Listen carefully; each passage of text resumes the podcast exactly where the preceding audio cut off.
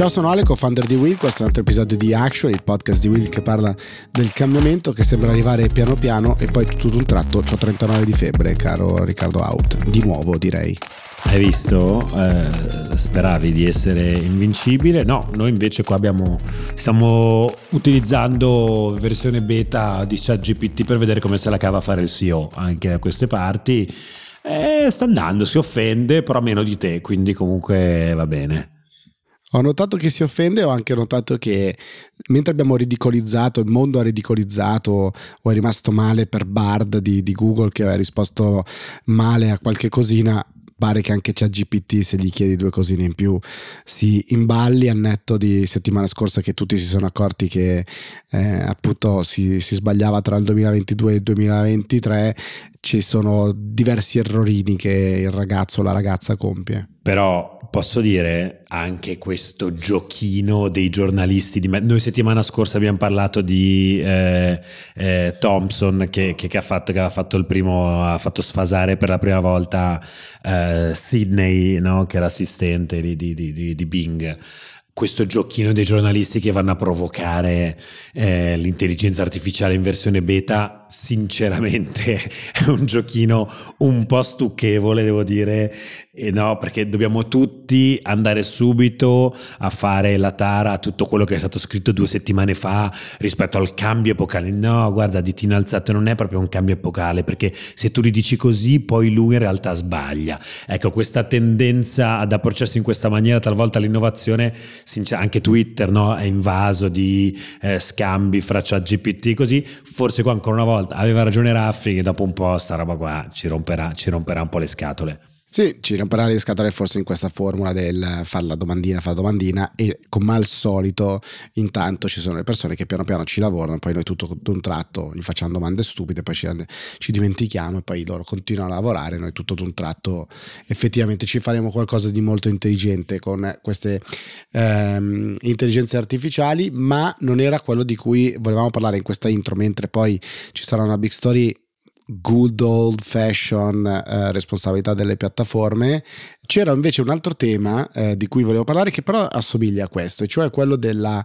Um, che alla fine al centro c'è sempre il modo di raccontare le cose, no? E troppo spesso, ovviamente salvo dei casi di grandi qualità, eccetera, non è una discussione tra media nuovi, media vecchi, non è questo il tema, ma troppo spesso nei media si va per fiammate, si va per fiammate su ChatGPT, si fa per fiammate per vari, per vari aspetti e il senso di questo podcast è proprio quello no, del dire il cambiamento è una roba che arriva piano piano, quindi noi parliamo sempre delle stesse cose, ma perché maturano e poi esplodono.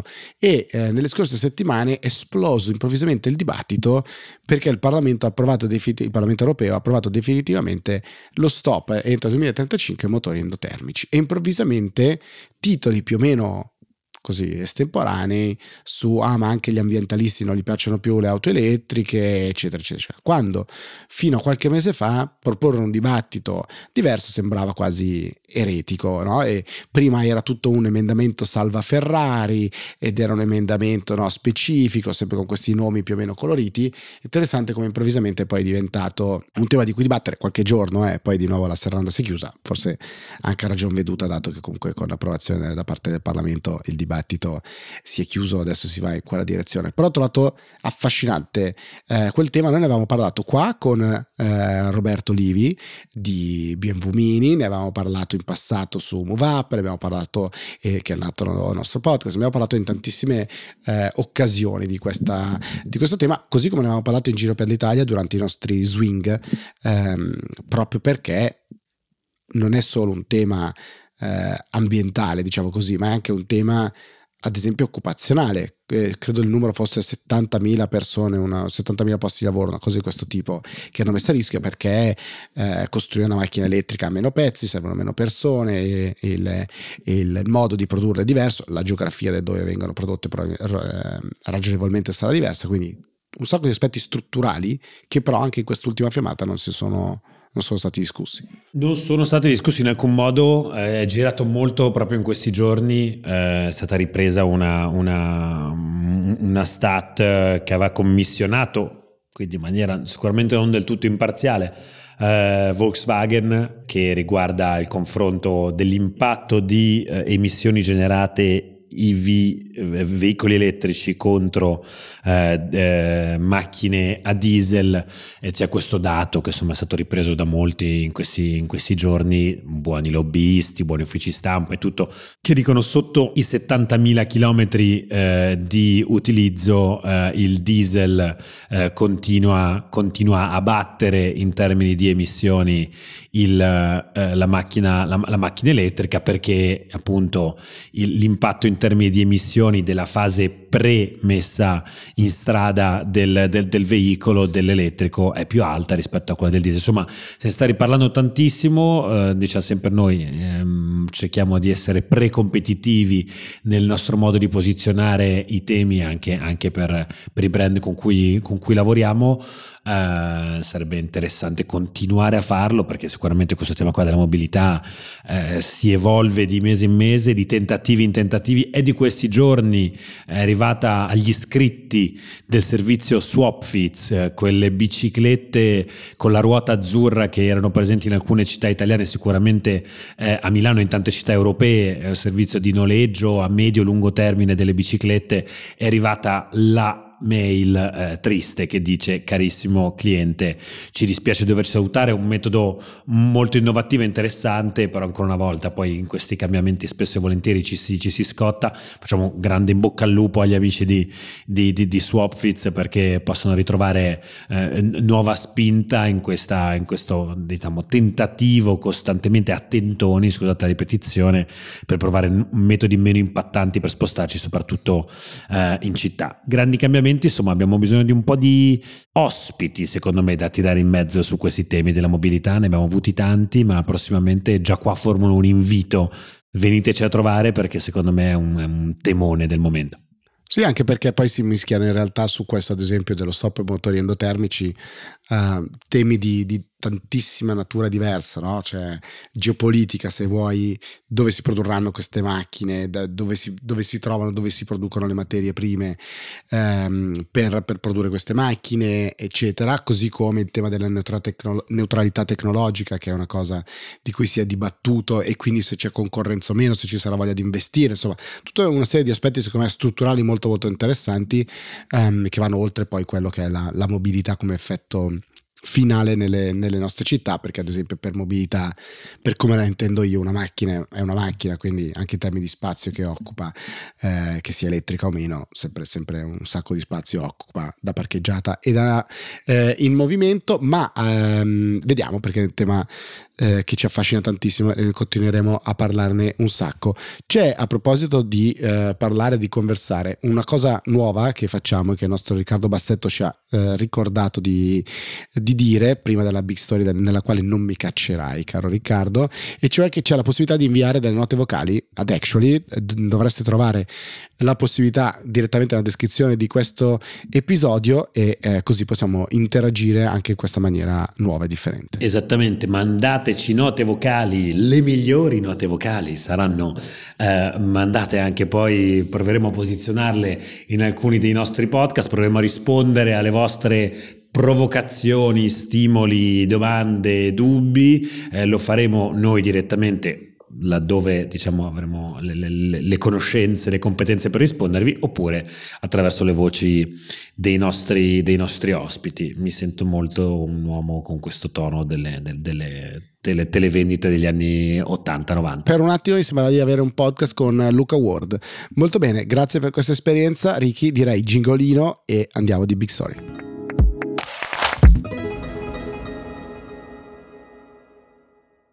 Allora, eccoci qua, Big Story. Questa volta la Big Story, caro Riccardo, non solo non me l'hai shippata, ma eh, mi sono imposto eh, per, per, avere l'ospite che, che abbiamo, eh, anche se si è fregato con le sue mani, perché Vincenzo, ciao Vincenzo. Ciao.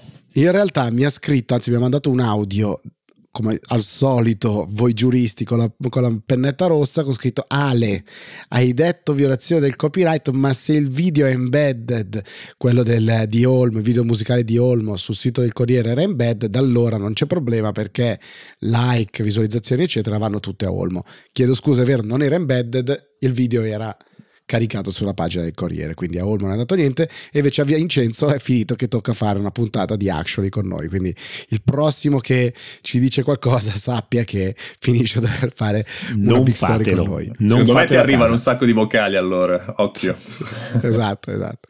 Allora Vincenzo, grazie mille. Io appunto ne ho approfittato del, del tuo messaggio per eh, parlare con te di una cosa che mi era capitata su YouTube tempo fa, di vedere um, un video e che ho trovato particolarmente interessante, una cosa di cui ehm, dire, mi sono occupato in passato, come è noto è uno dei miei unici argomenti nella vita, argomenti che non fregano niente a nessuno, quindi parlo spesso al muro, ma in te trovo sponda e eh, diciamo da una parte del, dell'oceano si chiama in questo momento in particolare European Democracy Action Plan, con un, eh, questo provvedimento che secondo alcuni addirittura metterebbe l'Unione Europea simile, in una posizione simile alla Cina in termini di controllo su quella che è la pubblicità, pubblici, la pubblicità politica e dintorni, e invece in America si chiama Section 230, cioè di base alla fin fine c'è sempre la responsabilità delle piattaforme ehm, che di qua e di là dell'oceano è sempre stata molto molto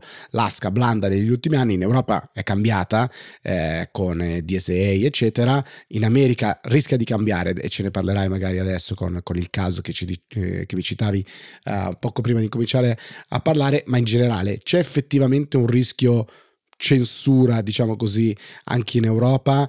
E magari se vuoi farci un inquadramento di quale, da dove verrebbe questo rischio e poi se c'è o non c'è secondo te. Vabbè, il rischio, innanzitutto grazie, grazie per l'invito che ho accettato ben volentieri.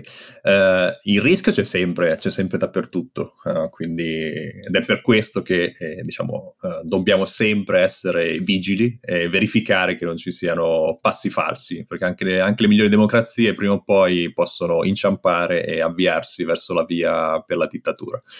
Eh, non direi che c'è questo rischio in maniera imminente, quello che citavi tu, uh, l'European Democracy Action Plan, è diciamo, una strategia più ampia che comprende diverse proposte, eh, proposte, europee, una ad esempio riguarda il rafforzamento dei media e una che è quello diciamo, a cui tu ti riferivi, è la proposta di regolamento della Commissione per quanto riguarda uh, tar- diciamo, la pubblicità targetizzata in ambito politico.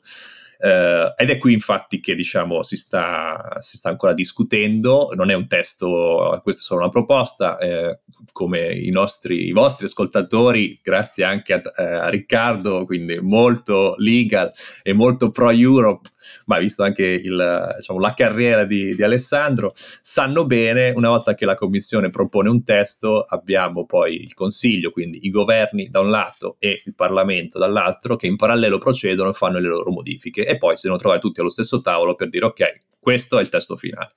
Eh, la, la, cosa a cui ti riferivi riguarda una modifica, una proposta di emendamento del Consiglio, quindi dei governi, che dicono per, per questa proposta della Commissione sul targeting politico eh, c'è il rischio che con queste modifiche si voglia in qualche modo allargare troppo la, def- la, considerazione di ciò che è un messaggio politico. Quindi, se nel testo della Commissione sembrava fosse più classico, classico diciamo, sponsorizzata per fini politici in, ca- in caso delle elezioni, ecco, in questo caso, in questa modifica si potrebbe invece allargare a un un pensiero quasi politico, ovvero magari neanche semplicemente un partito, ma magari un cittadino o anche ONG vuole parlare di temi che sono di fatto politici. Il clima è qualcosa di politico? Sì. Il risparmio energetico è politico? Sì.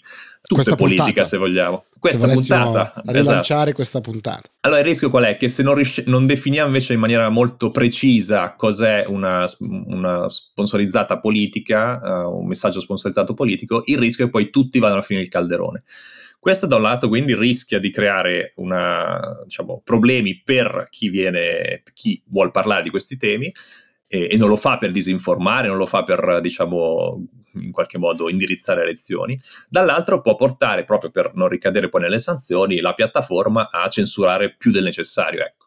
Eh, quindi questo è un rischio possibile, ma appunto già molte ONG si sono, si sono mosse, hanno inviato una lettera alla, diciamo, alle istituzioni europee per dire attenzione, c'è questo rischio e non vogliamo che, eh, anche se tutto è, come dire, in qualche modo, parte sempre da buone intenzioni, eh, non c'è mai il governo, i governi che si mettono a tavolino e vogliono censurare tutti per arrivare al potere, come potrebbe essere, non so, una, un cartone di Simpson. No, semplicemente si pensa di fare il bene, poi cambiando le parole, allargando un po', si rischiano uh, questo tipo di effetti. Però è esattamente quello che dicevi tu, cioè se non si sta attenti, no, la, la, deriva, diciamo, ovviamente è lontana, però l'errore è poi la difficoltà di gestire. Da dove arriva questo problema? Arriva sempre dallo stesso punto, cioè da Cambridge Analytica in poi, quando i social non erano più la cosa bella che ha usato Obama due volte per vincere le elezioni, ma è diventato il rischio e il pericolo che ha portato Trump a vincere Ovviamente qual è la differenza? Che uno ha sfruttato bene una macchina e l'altro invece si è avvalso di eh, terze parti che costruivano ehm, contenuti pensati, fatti e finiti falsi, con dei contenuti falsi, li targetizzavano e li, e li, sparavano in giro. Da lì in poi isteria generale, repubblicani democratici in America e anche però di qua in, in, Europa a dirsi no, la tua parte usa meglio di me i social, però no, tu li usi di più con le fake news, eccetera, e quindi si è rintuzzato un dibattito che però c'è sempre stato, cioè ma le piattaforme che stanno lì a fare dovrebbero o non dovrebbero. Dare il compito alla piattaforma di censore, cioè di decidere che cosa è o non è politico e quindi preventivamente magari di non caricare, non permettere neppure la visualizzazione di quel contenuto, ovviamente è una cosa dal mio punto di vista terrificante perché si dà un potere enorme a un soggetto privato, un soggetto terzo che decide in varie maniere, abbiamo visto anche Twitter Files di recente, no? che, ov- che, ovviamente oltre all'AI amica di, eh, di Riccardo Haupt, che anche l'AI ha dei bias e quindi quella roba lì è spaventosa. Dall'altra parte definire che cosa è politico, come, come dicevi tu, è un altro tema, cioè la stessa Will potrebbe esistere domani mattina, potrebbe fare dei contenuti per sponsorizzare la propria esistenza, potrebbe nascere un'altra Will senza potersi sponsorizzare perché quei contenuti sarebbero politici. Ovviamente la piattaforma dice piuttosto mi levo dai guai e ne impedisco eh, la sponsorizzazione, però non era certo il candidato Haupt che voleva conquistare il mondo, ma era la, la, la nuova Will che voleva, che voleva nascere. È una cosa di una portanza gigantesca, ovviamente il problema è e allora come fare però a fermare i candidati Haupt in giro per il mondo che vogliono conquistare il mondo e che sono pronti a tutto? La mia risposta è non chiedete alle piattaforme, però voi giuristi invece forse avete una visione diversa. Ma quello che posso dire è che eh, già in realtà questa, diciamo, questa parte per quanto riguarda la sponsorizzazione delle, dei post a, a diciamo, contenuto politico è in parte eh, regolata dal Digital Services Act, che è il motivo per cui ci hanno sentiti quest'estate. Eh, quindi per fare un breve ricapitolamento, il Digital Services Act è già entrato in vigore, e è l'aggiornamento del principio per cui le piattaforme non sono responsabili per quello che i loro utenti caricano online e che per me, ha permesso a tutte le piattaforme e alle vecchie e alle nuove di eh, diciamo, crescere senza preoccuparsi di diciamo, cause legali ogni po- per ogni post o foto caricata.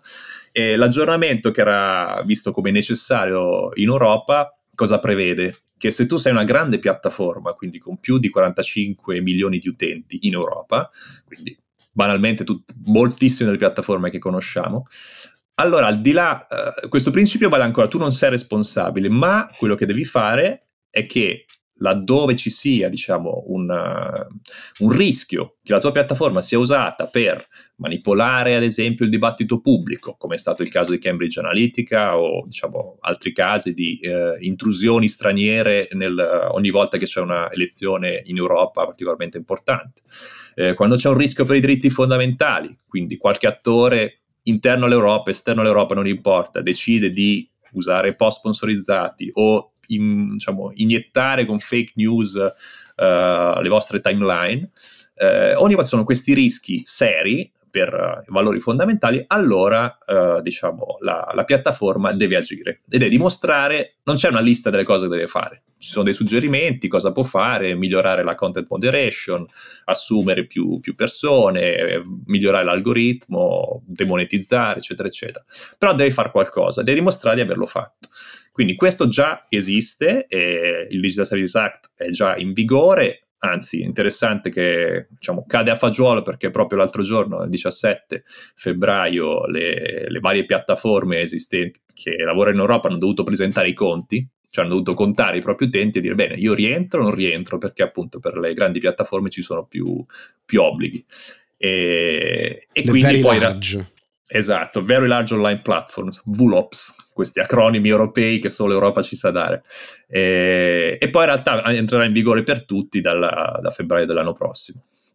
Quindi già c'è qualcosa ed è molto interessante perché anticipa in realtà uh, problemi che esistono anche negli Stati Uniti, come poi tu accennavi. Ecco, vogliamo, vogliamo, andare a questa. Vi, vi, porto, vi porto alla stringente attualità eh, americana e americanoide, no? Lì si chiama eh, Section 230 ehm, e se non mi sbaglio, poi invece no, la definizione è Decency Act o qualcosa del genere, se non mi sbaglio. Communication ehm, Decency Act, sì. Esatto. E ci sono questi due casi davvero estremi, particolarmente interessanti, che raccontano un po' della complessità, eh, quasi al, al, al, limite, adesso forse assurdo e insultante come parola, però eh, di, a cui si può arrivare trattando questi temi. Sono uno che riguarda direttamente Google via YouTube eh, e il secondo invece riguarda Twitter eh, e anche Facebook, se non mi sbaglio, è coinvolta nel, nel, caso.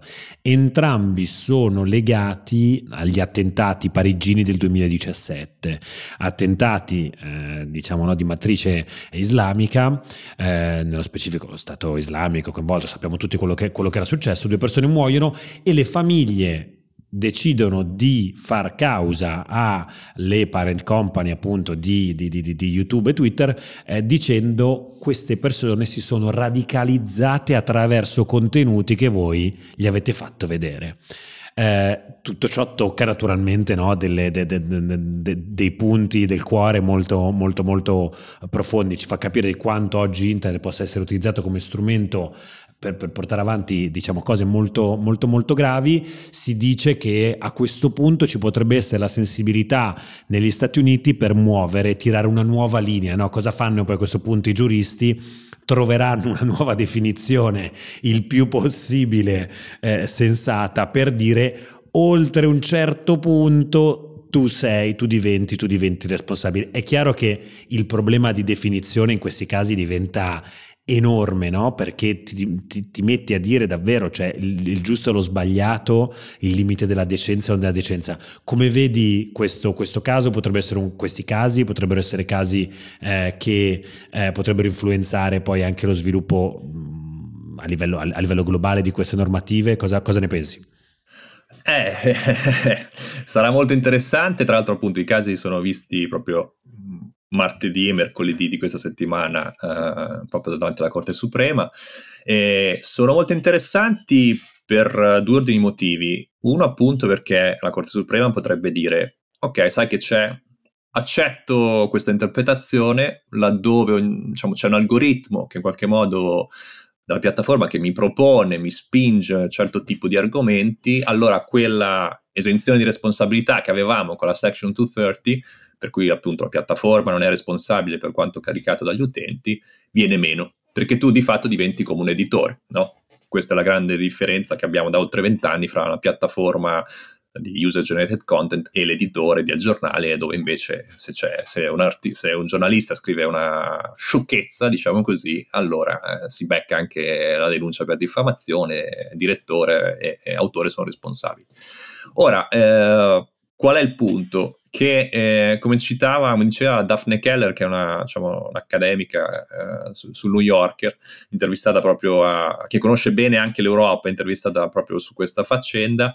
eh, l'Europa è molto più avanti nel gestire questa, questa situazione e il Digital Services Act non è che l'hanno scritto l'altro ieri perché avevano dei casi simili, cioè sono anni, è, è il frutto di anni e anni di gestazione e, e, i legislatori europei sono molto più avanti, più preparati dal punto di vista diciamo, anche tecnico rispetto a quelli americani che ancora discutono.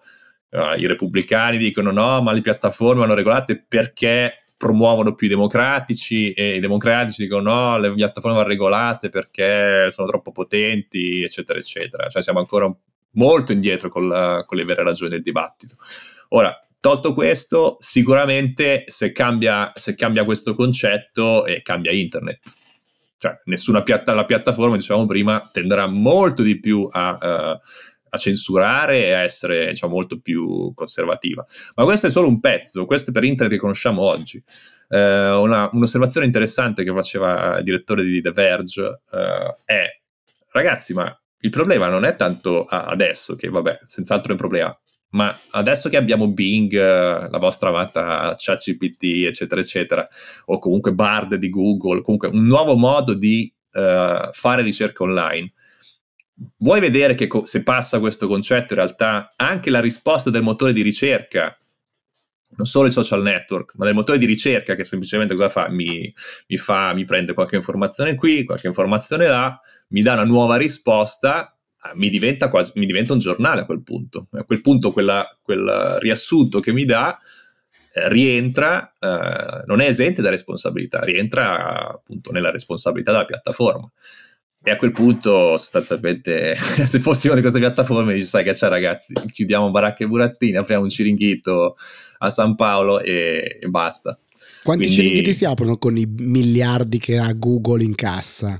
Una quantità interessante, effettivamente. Però è molto bella questa, questa riflessione perché la prioritarizzazione delle fonti, diciamo così, che la ChatGPT eh, di turno no? prende per, cioè non ChatGPT, ma insomma l'AI usa per, per creare il suo snippet, il suo, il suo riassuntino di risposta, effettivamente uno potrebbe dire perché hai scelto una fonte non e non quell'altra fronte, eh, c'è tutto, si apre tutto un tema ovviamente al di là della trasparenza delle, delle decisioni che vengono, che vengono, prese, ma anche di potenziali bias, eccetera. Anche questo mi sembra un fronte, eh, un fronte enorme.